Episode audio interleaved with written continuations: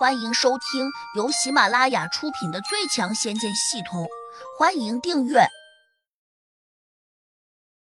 第七百一十九章缓兵之计。展月娥皱眉反问：“我承诺过什么？”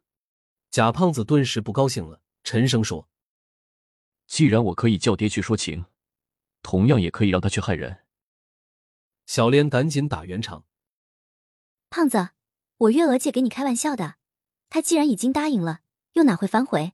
你放心好了，你先回去。我今天走了，估计月娥明天就不承认了，那我岂不是当了冤大头？贾胖子冷道：“这怎么会呢？婚姻大事非头儿戏，我家月娥姐也是掌门之女，她要嫁人，首先必会征得掌教的同意，所以当务之急，你应该回去准备礼物，上门提亲才是正事。”小莲笑道：“他一边又给展月娥递了一个神石，说：‘先用缓兵之计，过了今天，胡杨就已经脱困了。等到贾胖子再上门提亲时，你坚决回去，那时他又能拿你怎样？’”展月娥正在郁闷中，听小莲这样一说，脸色这才转好。贾胖子不是好糊弄的主，冷笑道：“行，我随时可以准备礼物。”但月娥总得给我一点好处吧？你想要什么好处？贾胖子嘿嘿的坏笑道：“让我亲亲！”呸！无耻！展月娥大怒，恨不得拿剑去砍他。贾胖子这下也很生气，恼道：“你没有一点诚意，分明就是骗我！信不信我现在就叫我爹给骆大人打招呼，先把胡杨的眼珠挖下来？”小莲急忙劝道。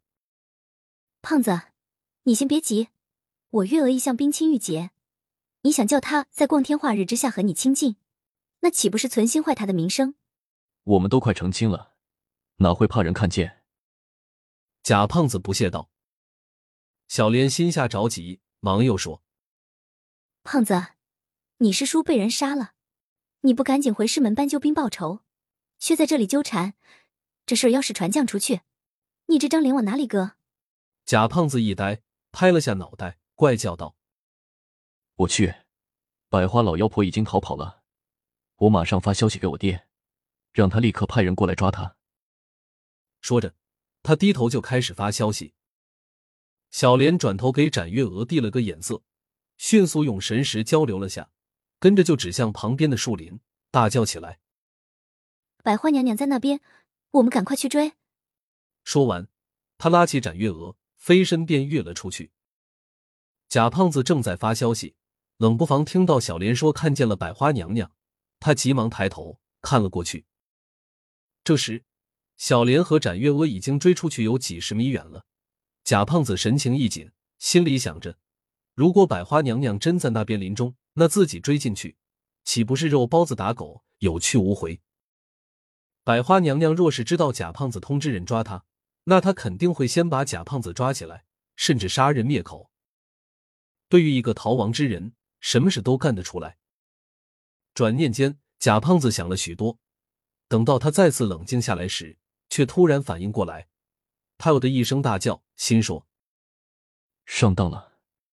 小莲故意拿百花娘娘来给自己制造恐慌，然后趁机和展月娥逃跑了。小娘痞，还挺狡猾的。”贾胖子气得跺了下脚，哼，跑得了初一，跑得脱十五吗？我三天过后就登门提亲，到时你要是再敢找理由推脱，就叫我爹给洛大人发消息，灭了胡杨那小子。殷赤满意的笑道：“胡杨兄弟，洛不凡，这事儿就这样过了，以后大家做朋友，没问题了吧？”洛不凡眼珠转了转，心说：“殷大哥，你在这里为他撑腰，我拿他无法。等你回了仙界，我再慢慢对付他。”胡杨转头瞥了洛不凡一眼，刚才系统收到了来自于他的验毒，说明这厮还想着报复自己。今日看在殷池的面上，暂且饶过他。既然两人都没意见，胡杨兄弟，还请你帮忙把洛不凡放开吧。殷赤陪着笑脸。直言不讳道：“在下无知，解不开你的法术。洛不凡一怔，突然有点意外。殷赤这样一个大罗金仙，他怎么可能解不开胡杨的法术？难道他故意这样说，其实是给胡杨面子吗？